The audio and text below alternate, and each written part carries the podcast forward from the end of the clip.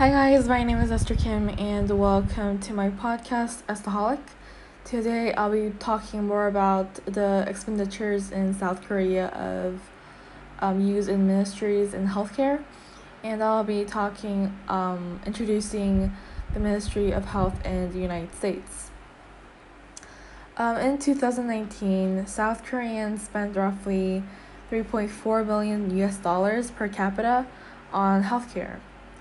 Although public healthcare in South Korea is not free, it is fair and sensible, owing to the fact that residents only need to pay 20% of their medical treatment due to a lot of different discounts for different individuals and families.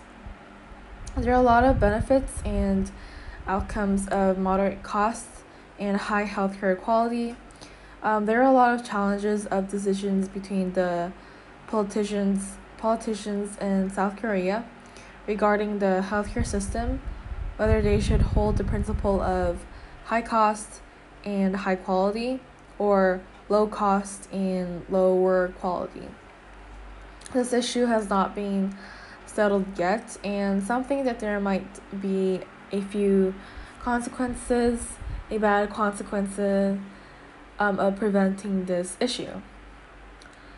The United States Department of Health and Human Services, HHS, also known as Health Department, was formed on April 11, 1953, as the Department of Health and Human Services, and this was modified on May 4, 1980, with the new title of the United States Healthcare Ministry. Its establishment roots from the Federal Security Agency, which was formed on July 1, 1938. The Department of Health, Education, and Welfare was created on April 11, 1953, and the Department of Health and Human Services, which was the previous name of the current Healthcare Department name. So that is what the South Korea expenditures are, and what the Ministry of Health Department in the United States is. I will also continue more about healthcare in the United States on my next episode, so I will see you on my next one.